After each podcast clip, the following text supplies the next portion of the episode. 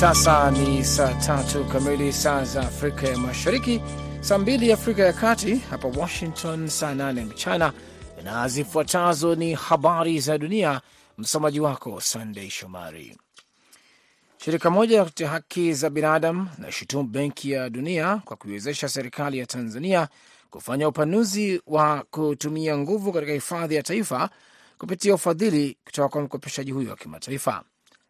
Benki ya Dunia imeshindwa kuziwajibisha mamlaka za Tanzania kwa ukiukaji mkubwa wa haki, ikiwa ni pamoja na mauaji holela na manyanyaso ya ngono kuhusiana na upanuzi wa hifadhi ya taifa ya Ruaha kusini mwa nchi hiyo, kwa mujibu wa ripoti mpya ya taasisi ya Auckland.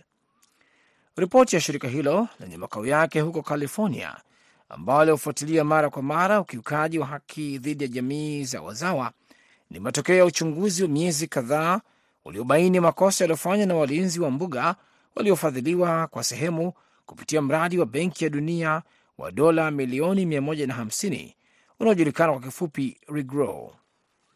Oktoba mwaka 2022, waziri wa serikali ya Tanzania anayehusika na ardhi na makazi alitangaza mpango wa kuwaondoa watu kutoka vijiji vitano vyenye jumla ya wakazi zaidi ya elfu ishirini na moja. Masuala ya ukarabati na uhaba wa maji unaosababishwa na mabadiliko ya hali ya hewa umesababisha upungufu wa umeme wa megawati mia nne nchini Tanzania na kusababisha mgao wa umeme katika taifa zima, shirika la umeme linalomilikiwa na serikali limeeleza. Gridi ya taifa yenye uwezo wa kuzalisha zaidi ya megawati elfu moja na mia tisa za umeme ilikuwa ikikabiliwa na kuvunjika kwa miundombinu kwenye visima vya gesi na vituo vya kuzalisha umeme vinavyotumia gesi pamoja na kupungua kwa viwango vya maji katika mabwawa ya kuzalisha umeme, alisema mkurugenzi mtendaji wa shirika la umeme la Tanzania TANESCO Gisima Nyamahonga. TANESCO ambayo inamilikiwa na serikali inatarajia kukamilisha kazi za matengenezo na kutatua kasoro hizo mwishoni mwa mwezi Machi mwakani, Nyamohanga aliwaambia waandishi wa habari siku ya Jumatano jioni. Licha ya serikali kuanza moja ya mpango wa kazi wa usambazaji umeme huko Afrika kusini mwa jangwa la Sahara, ni asilimia 38 tu ya Watanzania wenye umeme, kwa mujibu wa Benki ya Dunia. Maendelea kusikiliza habari za dunia kutoka idhaa ya Kiswahili ya Sauti Amerika, VOA, ikitangaza kutoka Washington DC kupitia 107.5 FM Nairobi, Kenya. Mawaziri wa mambo ya ndani wa Umoja wa Ulaya wanakutana mjini Brussels hii leo kujadili jinsi ya kushughulikia wahamiaji wanaowasili kwa njia ya bahari, huku nchi za Italia na Ujerumani zikiwa na wasiwasi juu ya ongezeko la wahamiaji, huku Berlin ikizindua udhibiti wa mpaka ndani ya ukanda wa Ulaya wa kusafiri. Mawaziri hao watakuwa na uamuzi mwingine wa kuafiki utaratibu uliokwama kwa muda mrefu wa kugawana watu wanaotafuta hifadhi wanaofika Ulaya nje ya vituo vya kawaida vya mpaka na kujadili kama jumuiya hiyo ya, ya mataifa 27 inapaswa kutafuta makubaliano na Misri ili kuzuia watu wengi zaidi kutoka pwani ya kusini ya Mediterranean. Wakosoaji wamesema makubaliano ya hivi karibuni na Tunisia yanakiuka haki za binadamu lakini makubaliano zaidi yanaendelea huku Roma ikitia wasiwasi juu ya waliowasili Lampedusa wakiwa mbele ya wale wa mwaka elfu mbili na ishirini na mbili wakati waziri mkuu wa Italia Giorgio Meloni aliposhinda uchaguzi kwa tiketi ya kupinga uhamiaji. Serikali ya Marekani inakabiliwa na kufungwa kwa baadhi ya shughuli zake siku ya Jumapili, huku baraza la Senate na baraza la wawakilishi wakiendelea kutofautiana kuhusu ukubwa wa bajeti yake kwa miezi kumi na mbili ijayo, ikiwa ni pamoja na masuala ya kuendelea na misaada kwa Ukraine, kupambana na Rusia, udhibiti wa uhamiaji na mipango ya misaada ya kijamii. Hizo zilikuwa habari za dunia kutoka Washington. Jina langu ni Sunday Shomari. Muda mfupi ujao ungana naye Kennes Bwire kwenye kipindi cha Kwa Undani.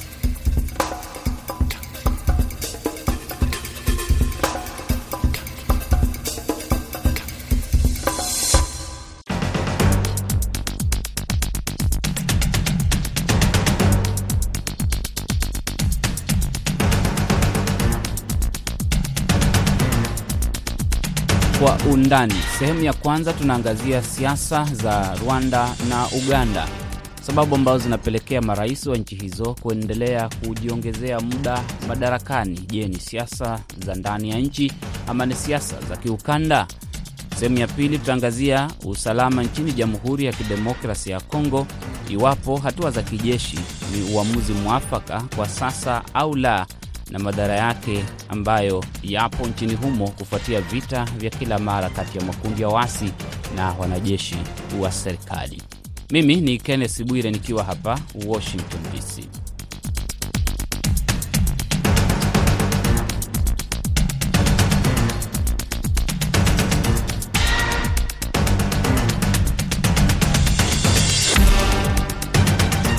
Rais wa Rwanda Paul Kagame atagombea muhula mwingine madarakani wa miaka saba katika uchaguzi mkuu wa mwaka ujao 2024.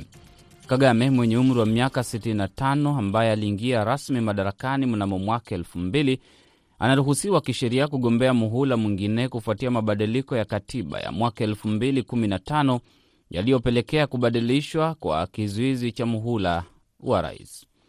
Kagame ana furaha kwamba raia wa Rwanda wana imani na uongozi wake na kwamba ataendelea kuwatumikia kadri ya uwezo wake. Kagame alishinda uchaguzi mkuu wa Agosti mwaka 2017 kwa asilimia 98.63 ya kura na kumpa muhula wa miaka saba madarakani. Mabadiliko ya katiba ya mwaka 2015 kuhusu ukomo wa muhula wa rais yanamruhusu kuendelea kuongoza Rwanda hadi mwaka 2034. Mnamo mwaka 2017 aliahidi kwamba atastaafu na kumpokeza mtu madaraka, mtu mwingine kuongoza Rwanda. Tangazo la kwamba atagombea muhula mwingine limepelekea wengi kuuliza kinachopelekea Kagame kutokuwa tayari kumpokeza raia mwingine wa Rwanda alivyoahidi, licha ya kusema na kusisitiza hivyo mwaka 2017. Peter Bigenda ni msomi wa siasa za Afrika Mashariki na Maziwa Makuu, yupo Johannesburg, Afrika Kusini. Siku za nyuma amekuwa na matatizo na rafiki yake mkubwa eh, Museveni. Kulikuwa na mkwaruzano wa kidiplomasia kati ya Rwanda na Tanzania. Rwanda hana uhusiano mzuri na Burundi vile vile, na utakumbuka kwamba Eh, sasa hivi rais aliyepo ndugu Ndayishimiye Evariste wana uhusiano mzuri na Kinshasa. Kwa hiyo anajikuta katika kisiwa fulani ambacho sio kisiwa rasmi, kwa mantiki ya kiusalama hajakaa vizuri na washirika wake wakubwa, kwa mfano Marekani na Jumuiya ya Ulaya wametamka wazi wazi kwamba Kigali inaunga mkono magaidi wanaotaka kuiangusha serikali ya Kinshasa. Kwa hiyo Kagame, sidhani kama ni wakati mwafaka kwake kwa sasa hivi kuachia madaraka. Anajua kwamba anao upinzani ndani ya nchi yake, hilo analijua. Anao upinzani nje na kwa mfano Meja Jenerali Kayumba Nyamwasa ana uungwaji mkono hasa katika taifa la Uganda. Ni ngumu kwake, na sidhani pengine tusije tukachukulia kwamba yeyote yule ambaye angeweza kumsimamisha na kumuunga mkono katika kinyang'anyiro cha kura za urais kwamba anaweza akashinda kirahisi. Eh, hili nalo nadhani tunaweza tukalipatia asilimia za hamsini kwa hamsini. Mnamo mwezi Aprili mwaka huu elfu mbili ishirini na tatu Kagame alichaguliwa tena kuwa mwenyekiti wa chama kinachotawala cha Rwanda Patriotic Front RPF. Alipata kura elfu mbili na tisini na tisa kati ya kura elfu mbili mia moja na mbili mshindano wake wa karibu akipata kura tatu pekee. Licha ya uungwaji mkono mkubwa ndani ya chama cha RPF, Kagame anakabiliwa na changamoto za kiusalama na diplomasia na majirani wake Uganda, Jamhuri ya Kidemokrasi ya Kongo na Burundi. Ameshutumiwa kwa kuunga mkono kundi la waasi la M23 linalopigana na wanajeshi wa serikali mashariki mwa Jamhuri ya Kidemokrasi ya Kongo. Uhusiano kati ya Rwanda na Tanzania vilevile sio mzuri sana. Ndani ya Rwanda, raia wanaona Kagame kama kiongozi pekee mwenye uwezo wa kukabiliana na majirani hao. raia wa Rwanda bado wanaona kwamba wanajenga upya nchi yao kutoka kwa makovu ya vita vya kimbari vya mwaka 1994 na kwamba Kagame ndiyo kiongozi wao pekee mwenye uwezo wa kuwaongoza kwa sasa kutoka kwa changamoto zinazokabili Rwanda. Nchini Uganda, jirani wa Rwanda, Rais Yoweri Museveni mwenye umri wa miaka 79 naye hajaonyesha nia ya kuondoka madarakani. Museveni ametawala Uganda kwa muda wa miaka 37. Je, ni siasa za kiukanda zinazofanya Kagame na Museveni kutaka kuendelea kuongoza nchi zao ama zipo sababu zingine tofauti? Hamani Manyora ni mhadhiri wa siasa katika chuo kikuu cha Nairobi, Kenya. Paul Kagame amefanya kazi nzuri na anaendelea kufanya kazi nzuri. Museveni vile vile alianza vizuri, akafika mahali Kagame amefika hapa, kimiaka, kikazi, kimaadili, lakini alipoongeza sasa, yale mazuri yake yakaanza kugeuka kuwa mabaya, pamoja na kwamba kuna uchokozi kidogo baina ya haya mataifa. Sidhani uchokozi huu unafika kiwango cha kumfanya mtu kama Kagame aseme nchi yangu imo hatarini kumezwa au kupigwa au kufanyiwa dhihaka na nchi jirani, labda Uganda, na nikiondoka nitawawacha katika hali ambapo wanaweza kuvamiwa.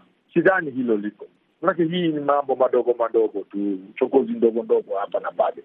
Sidhani hiyo inaweza kuchangia kumfanya Museveni eh, au Kagame abakie mamlaka kwa kuhofia kwamba yeye akiondoka nchi yake inaweza kuvamiwa, kudhulumiwa na mambo kama hayo na nchi jirani. Sudani. mtu akiwa ni mkurugenzi mkuu mahali, hata dereva dereva wa serikali inafika mahali anaona bila yeye hiyo gari iwezi kutoka, hata hataki kwenda likizo. Unakaa mpaka unajifikiri wewe na hiyo nchi ni sawa.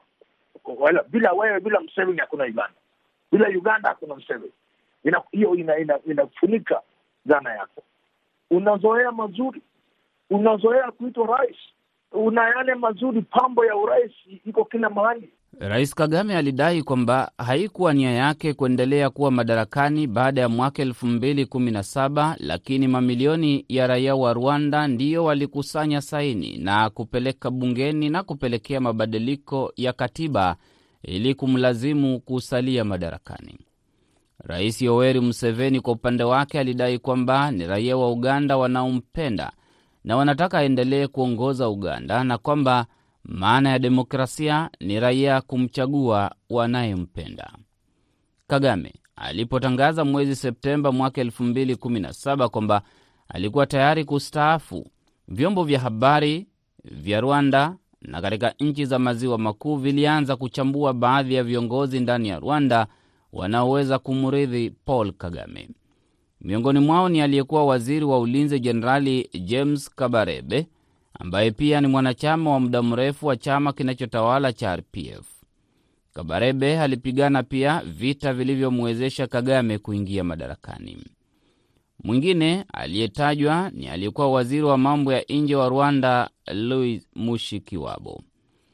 Kwa upande wa Uganda, wote waliowahi kutajwa katika kugombea urais katika chama cha Rais Museveni kinachotawala cha NRM walitimuliwa chamani au kufutwa kazi kama aliyekuwa waziri mkuu Amama Mbabazi. Wengine ambao pia walipigana vita vilivyomwezesha Museveni kuingia madarakani na baadaye kutangaza kwamba wanataka kugombea urais kama Dr. Kiza Besije sasa ni mpinzani mkuu na adui mkubwa wa kisiasa wa Rais Yoweri Museveni. Wengine waliopinga utawala wake na ambao waliokuwa katika jeshi la nchi hiyo walikamatwa na kuwekwa kizuizini hata kufunguliwa mashtaka ya kutaka kumpindua Museveni na wengine kukabiliwa na hatari ya kuhukumiwa kifo, lakini baadaye wakashinda mashtaka ambayo wamekuwa wakiwakabidhi na kuachiliwa huru na baadaye kustaafu katika jeshi, nyota yao ya siasa ikididimia na kuzima kabisa. Hii ni lugha ambayo tumeizoea katika nchi zetu za Kiafrika. Mara nyingi huwa tunasema kwamba wanachama wenyewe wamenitaka niendelee kuwaongoza, pamoja na kwamba ndugu Kabare kweli amebobea katika masuala ya kidiplomasia na hata kijeshi. Wanachama wengi wa RPF hawaoni kwamba kuna mtu mwingine anayeweza kushika kijiti kutoka kwa ndugu Paulo Kagame. Rais Kagame amesifiwa kwa kuleta amani na maendeleo ya uchumi nchini Rwanda tangu kutokea mauaji ya kimbari ya mwaka 1994 ambapo karibu watu elfu mia nane wengi wao kutoka kabila la Watusi waliuawa. Hata hivyo, ameshutumiwa kwa ukiukwaji mkubwa wa haki za kibinadamu, kuzuia uhuru wa kisiasa na kubana uhuru wa vyombo vya habari, madai ambayo serikali yake imekanusha mara kadhaa. Museveni naye amesifiwa kwa kuleta usalama nchini Uganda, lakini vilevile ameshutumiwa kwa ukiukwaji mkubwa wa kibinadamu, kubana uhuru wa kujieleza, pamoja na kuwakamata na kuwashtaki kwa makosa mbalimbali yasiyokuwa na msingi washindani wake. Lakini siyo Rwanda na Uganda pekee kuna ishara za viongozi au semi za viongozi kutaka muda zaidi madarakani. Nchini Sudani Kusini kuna dalili ndogo sana na ya kuandaliwa uchaguzi. Nchini Jamhuri ya Kidemokrasia ya Kongo, japo kuna maandalizi ya uchaguzi, lakini kuna migogoro ndani ya nchi kuhusu uwezekano wa uchaguzi huo kufanyika. Kabla ya kifo cha John Magufuli, kulikuwa na semi nchini Tanzania za kutaka kurefusha muhula wa rais. Waliokuwa wanatoa matamshi hayo bado wapo, japo wapo kimya lakini semi hazijafifia. Nchini Kenya kuna semi kama hizo na mapendekezo ya kutaka mhula wa rais kurefushwa kutoka miaka tano hadi saba. Ule uafrika wetu na dhana ya uongozi, kiongozi ni mtu ambaye anaongoza mpaka Maulana amuita aondoke, amekufa, mwingine achukue, ni kama ufalme. Sasa kaja mfumo wa vyama vingi ambavyo pia batana na mihula hatujazoea huo uzoefu, hatuna. Ni ile tamaa tu kwamba mtu hawezi kuondoka, lazima kuwe na na, na, na vitu ambavyo vinamzuia kuendelea, na katiba inamzuia. Lakini kama katiba itakuwa ni rahisi kupendua kama walivyofanya Kagame, watapendua. Nakamilisha sehemu ya kwanza ya Kwa Undani. Sehemu ya pili ni baada ya muda mfupi. Hii ni Sauti ya Amerika, VOA. Mimi ni Kenneth Bwire.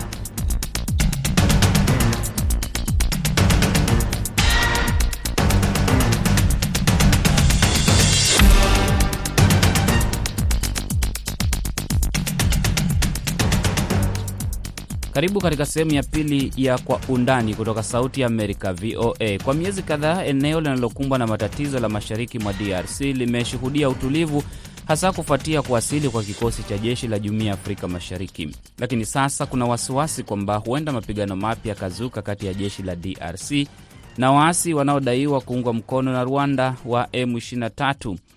Mwandishi wetu wa Sauti Amerika nchini Kenya, Jason Nyakundi, anaangazia iwapo hatua za kijeshi ni uamuzi mwafaka katika nchi hiyo au bado kuna maswala ambayo yanastahili kuangaziwa.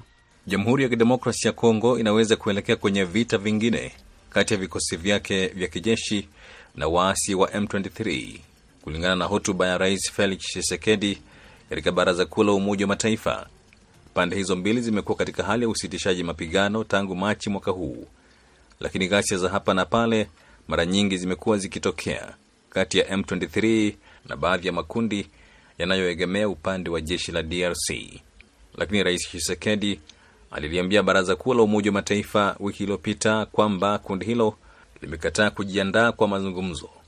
Alisema M23, kundi alilolitaja kuwa mshirika wa Rwanda, halijaheshimu ahadi zozote zilizowekwa na wakuu wa nchi za eneo kama sehemu ya mchakato wa Luanda na Nairobi, na sio tu kwamba limekataa kuondoka maeneo lililoyateka, lakini pia linaendelea kuwaua raia, wakitaka mazungumzo ambayo Rais Tshisekedi alisema hayatatolewa kwao kamwe. Hii si mara ya kwanza Kinshasa kuishutumu Rwanda kwa kuchochea uasi wa M23. Rwanda imekataa shutuma zote hapo awali. Mapema mwezi huu, Rais Paul Kagame wa Rwanda aliliambia shirika moja la habari la Ufaransa kwamba lawama hizo ni za kupotosha. Rwanda mara nyingi imesisitiza kuwa suluhu la muda mrefu, ikiwa ni pamoja na mazungumzo, lazima alihusishe M23. Mtaalamu wa masuala ya usalama Joji Musamali anasema mgogoro wa mashariki mwa DRC unastahili kuangaliwa kihistoria. Itakuwa ni vigumu sana sisi kupata uh, afueni haswa kudumisha ama kuregesha hali ya usalama katika taifa hilo tusipoangazia historia. Ni vipi hali ilifika mpaka ikafika uh, ilivyo hivi sasa uh, katika ta taifa hilo? manake uh, mikakati ambayo tunaweka hivi sasa inaangazia tu masuala ambayo yameibuka hivi karibuni, kwamba kuna kuingiliwa kwa ndani kwa masuala ya DRC na taifa la Rwanda. Hizo ni shutuma ambazo zipo kwamba kuna kuingiliwa kwa ndani kwa masuala ya DRC na taifa la Uganda, Kampala, uh, kwamba Rais Museveni ana kikundi chake cha waasi ambao wanaunga mkono katika mipaka ya DRC, na hivi karibuni tu tumeona ile intervention kutoka kwa mataifa ya Afrika Mashariki, ambapo na tukiungwa mkono na mataifa ya magharibi, ambapo Kenya pia imeingia katika hili uh, suala la DRC kwa kuchangia wanajeshi katika taifa hilo.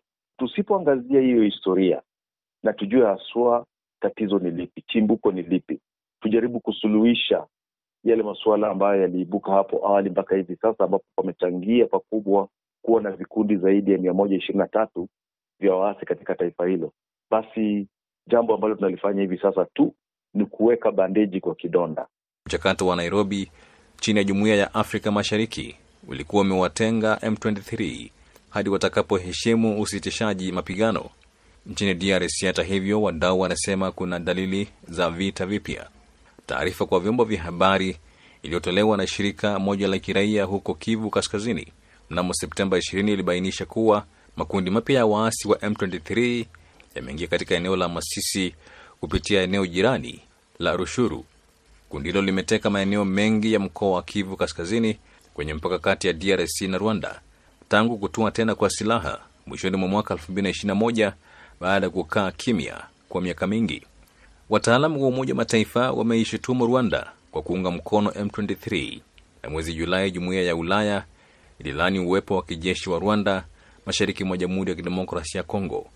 Mwezi Agosti mwaka huu, Marekani ilitangaza vikwazo dhidi ya watu sita, wengi wakiwa ni viongozi wa waasi waliotajwa kuchangia kuongezeka kwa mzozo wa mashariki mwa DRC, wakijumuisha pia raia wa Rwanda na Kongo. Mzozo huo unaripotiwa kuwalazimu zaidi ya watu milioni mbili nukta tatu kukimbia makazi yao na kuacha mamia ya shule zimeharibiwa au kukaliwa. John Kibego ni mwandishi wa habari magharibi mwa Uganda, karibu na mpaka na DRC, na amekuwa akifuatilia kwa karibu mgogoro uliopo mashariki mwa DRC. Unapozungumzia suala la usalama mashariki mwa DRC ni suala ambalo limekuwa zikizidi kuwa gumu kuzungumzia, kwani mazingira kunakofanyika mapigano, mazingira kunakofanyika ni magumu hata kwa waandishi wa habari wengi kufikiwa, kwamba vyombo vingi vya habari vimekuwa vimefungwa.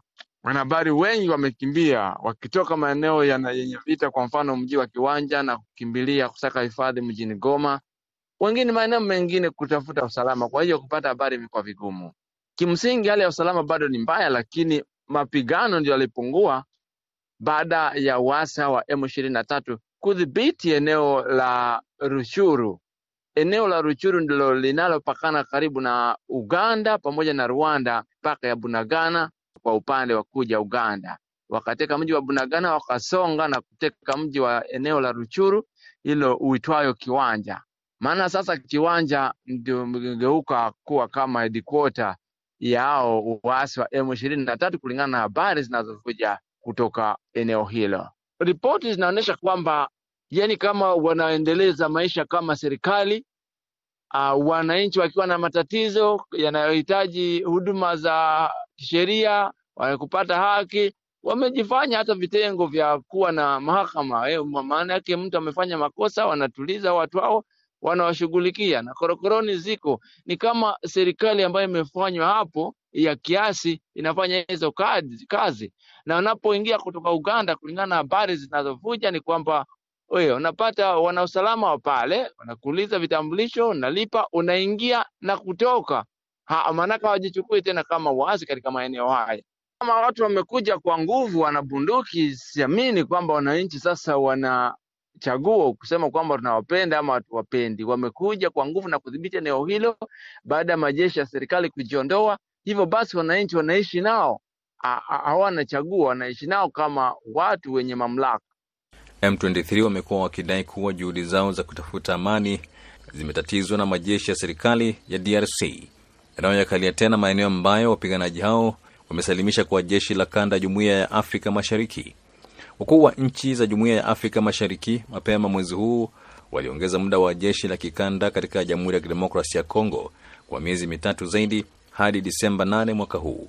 Uamuzi huo ulikuja baada ya viongozi hao kukusanyika Nairobi kwa ajili ya mkutano wa 22 wa jumuiya, wakikubaliana kuwa miezi mitatu ya ziada italeta uhakika wa hali ya usalama, wakati majadiliano zaidi yakiendelea kuhusu mpango halisi wa eneo linalokumbwa na matatizo la mashariki mwa DRC. Mkutano huo ulihudhuriwa na marais Evariste Ndayishimiye wa Burundi, William Ruto wa Kenya, Salva Kiir wa Sudani Kusini, Samia Suluhu wa Tanzania na Paul Kagame wa Rwanda. Mataifa jirani ambayo hivi sasa yanatuhumiwa kwa uporaji na pia kufadhili vikundi kadha wa kadha vya waasi katika taifa la DRC tuje katika meza ya faragha, na nafikiri hii ni mbinu ambayo imejaribiwa na kuwepo kwa lile jeshi la pamoja la muungano wa Afrika Mashariki, lakini unapata kwamba kuna wale ambao bado tu wanadhana ya kwamba wao watatumia mbinu ya mbinu fiche ili kuweza kuendeleza uh, ule ubepari wao na uporaji wa rasilimali uh, za taifa la DRC, na hapa ndipo tuna, tunaingizia hizi shutuma ambazo ama tuhuma ambazo tunasikia uh, kwamba Rwanda inafadhili kikundi cha M23 ili hali Rwanda pia imetarajiwa kuchang, kuchangia katika lile jeshi la muungano wa Afrika Mashariki. Nafikiri Rais Tshisekedi ana ufahamu wa suala hili. Rais Tshisekedi ana ufahamu wa changamoto hizi, ndiposa yeye ameamua kulizungumzia hili suala uh, katika mkutano wa Umoja wa Mataifa, Baraza la Umoja wa Mataifa, na kuomba msaada na kusema ya kwamba ikiwa jamii ya kimataifa haitaingilia kati na kupata uh, uh, uh, suluhisho la kidiplomasia, basi yeye moja kwa moja itambidi atumie nguvu za kijeshi kuweza kukabiliana na tisho ambalo linatoka kwa nchi jirani, na haswa yeye moja kwa moja ametaja taifa la Rwanda. Taifa huwa na jeshi kwa minajili ya kulinda mipaka yake kutokana na uvamizi kutoka mataifa jirani na hali kadhalika uvamizi wa ndani ambao unaweza kuwa unafanywa na vikundi ama vikundi vya waasi. Kwa hivyo moja kwa moja nasema ya kwamba DRC kulingana na ule mkataba wa Geneva wa mwaka elfu moja tisa na arobaini na nane ina haki ya kuweza kutumia jeshi lake ili kuweza kulinda mipaka yake na kurejesha hali ya usalama uh, katika uh, uh, taifa lao. Kwa hivyo hatuwezi walaumu na kwamba hii ni hatua ambayo imechukua muda mrefu sana kufikiwa, maanake taifa lingine lolote lingekuwa lishachukua hatua kama hiyo mapema awali, ili kuhakikisha kwamba wananchi wake wa salama. Hii tunaita kwamba wakimbizi wa ndani kwa ndani, tatizo la ukimbizi wa ndani kwa ndani linakabiliwa na uporaji wa rasilimali wa taifa la DRC umeweza kukomeshwa.